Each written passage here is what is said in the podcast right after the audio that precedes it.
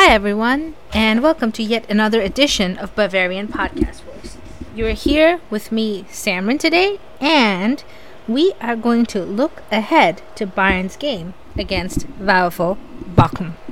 So, I normally start with a look at the opponent, but today let's just take a look at what's been happening with Bayern. So, First and foremost, let's look back at that game against Wolfsburg. Of course, we had a post game podcast covering it, and we had enough analysis on the game, but just a quick reminder that Bayern ran out winners 2 0, and um, that game, the win was not as emphatic as the ones against Leipzig, although that one got tricky at the end as well, or the win against Frankfurt, but it almost felt like Bayern had to tough it out and change things and try new things to make it work.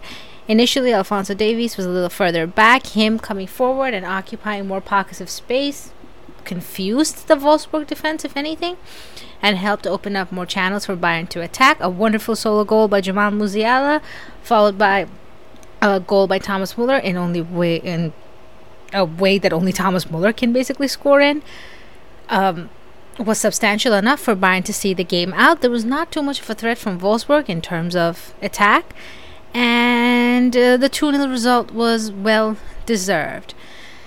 We were waiting for the alarm bells to ring in terms of whether this new 4222, if you take it that way, will work out, and if this was going to be a viable option for Bayern moving forward. They had to adapt against Wolfsburg, and that was interesting to me because it showed me that this team can adapt. So now that we have that down, we can look forward to an even more variable version of Bayern, if anything, a version of Bayern that can adjust as the opponent comes out to play. So, Bochum can sit deep and counter. Bochum can score wonder goals, as we remember. Bochum did p- put four past Bayern in their meeting last season, and three out of four goals were really wonder goals. But Bochum's had a tricky start to the season. They lost their opening game to Mainz by two goals to one, and they went down to Hoffenheim despite holding a 2 0 lead in that game. Two early goals courtesy of Simon Zoller. Uh, Hoffenheim rallied back to win that game 3 2.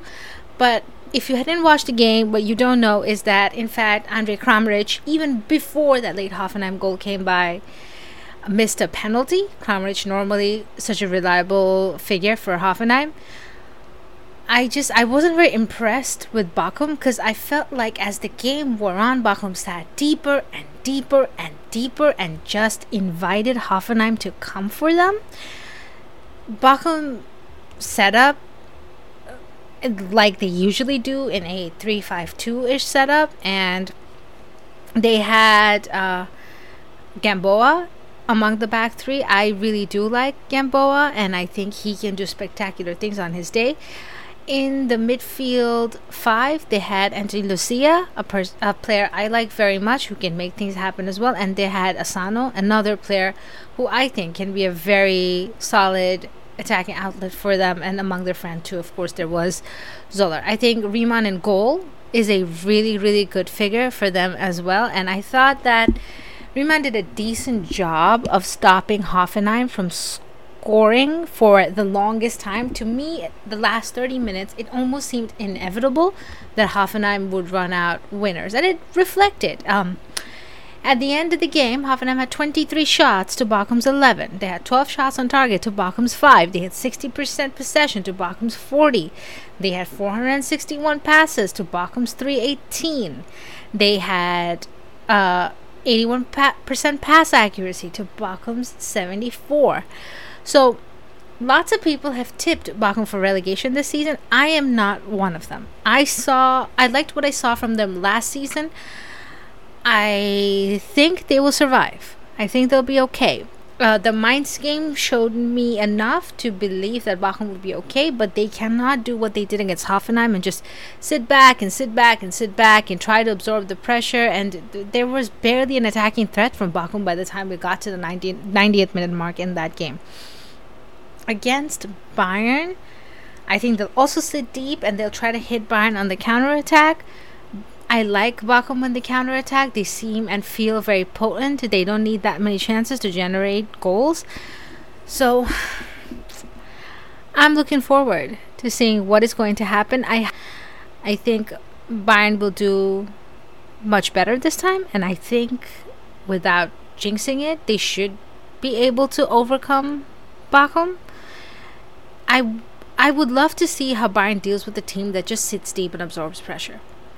I'm not going to say that Bochum did this great because, well, they went down to Hoffenheim with late goals, but I I want to see opponents try different things to take down Bayern, and I want to see how Bayern can adjust to those opponents because what I really enjoyed about the Wolfsburg game was it was different. It was a fun watch in its own way, and Bayern has been great to watch recently.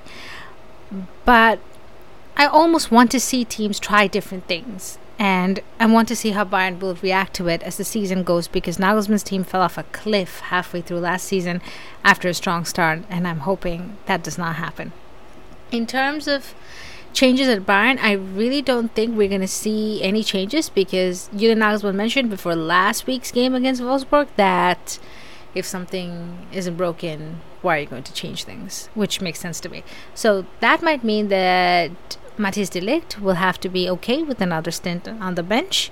That means Marcel Sabitzer stays in the team next to Kimmich.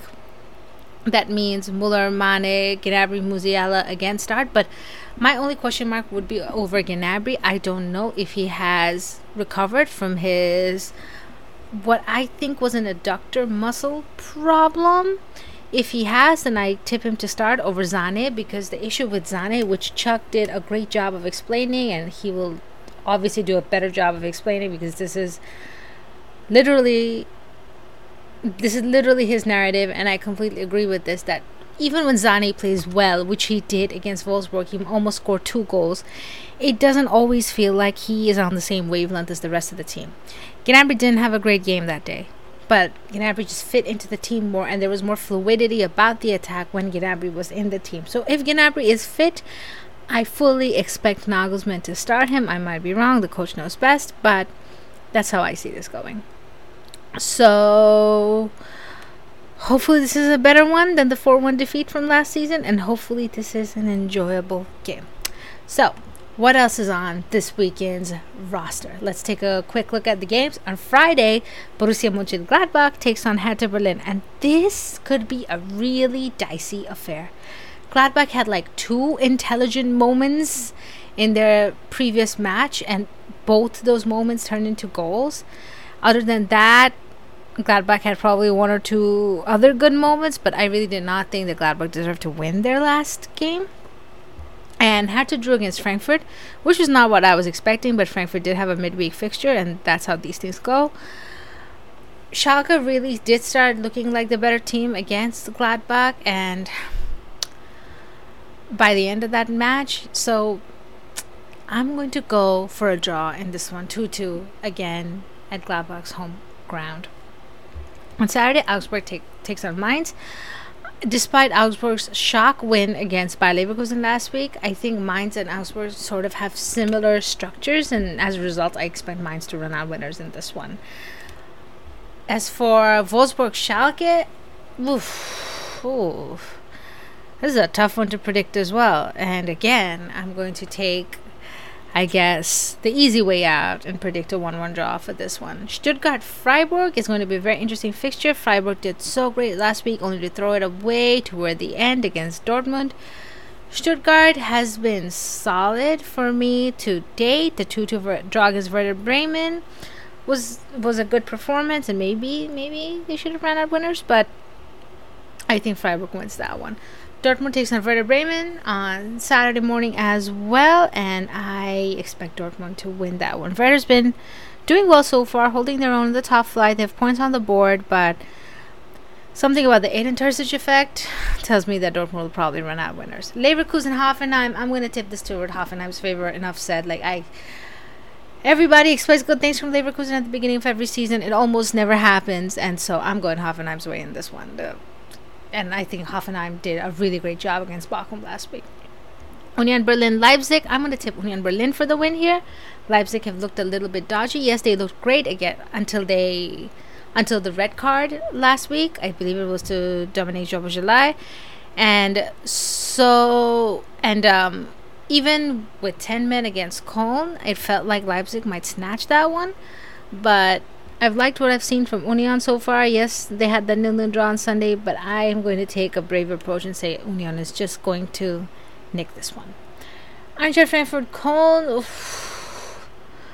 Again, a very tough one. Eintracht Frankfurt seems to be reeling from the loss of Kostic and just like they've had such a ridiculously poor start to the season. So I'm going to tip this in Köln's favor. And of course, Bayern and Bochum round up the week. So that about covers it from me. Before I leave, I cannot go without mentioning that ending of Better Call Saul. If you don't want spoilers, you should turn this podcast off right now. It was a bittersweet ending, and it stayed with me all of last night, and it's staying with me today. And honestly, for me, Better Call Saul was one of the greatest ever TV shows written. But then again, I don't watch as much TV, or I'm not exactly that much of a TV buff as many other people. So, hey, maybe other TV buffs who watch Better Call Saul can tell me more. So, that's it from me, Samrin. Be sure to stay tuned to Bavarian Podcast Works for all of your up to date coverage on Bayern Munich and Germany. Follow us on Twitter at Bavarian FB Works, at the Barrel Blog, at Tommy Adams 71, at BFW In, and more. Of course, we have Schnitzel, we have Teddy, we have Fergus, we have Muller Era on the podcast from time to time as guests. And uh, yeah, you'll find me hanging around the website. And if you comment, of course, I'm going to get back to you. Thank you so much for listening. As always, I hope you're looking forward to get to the game and have a great night.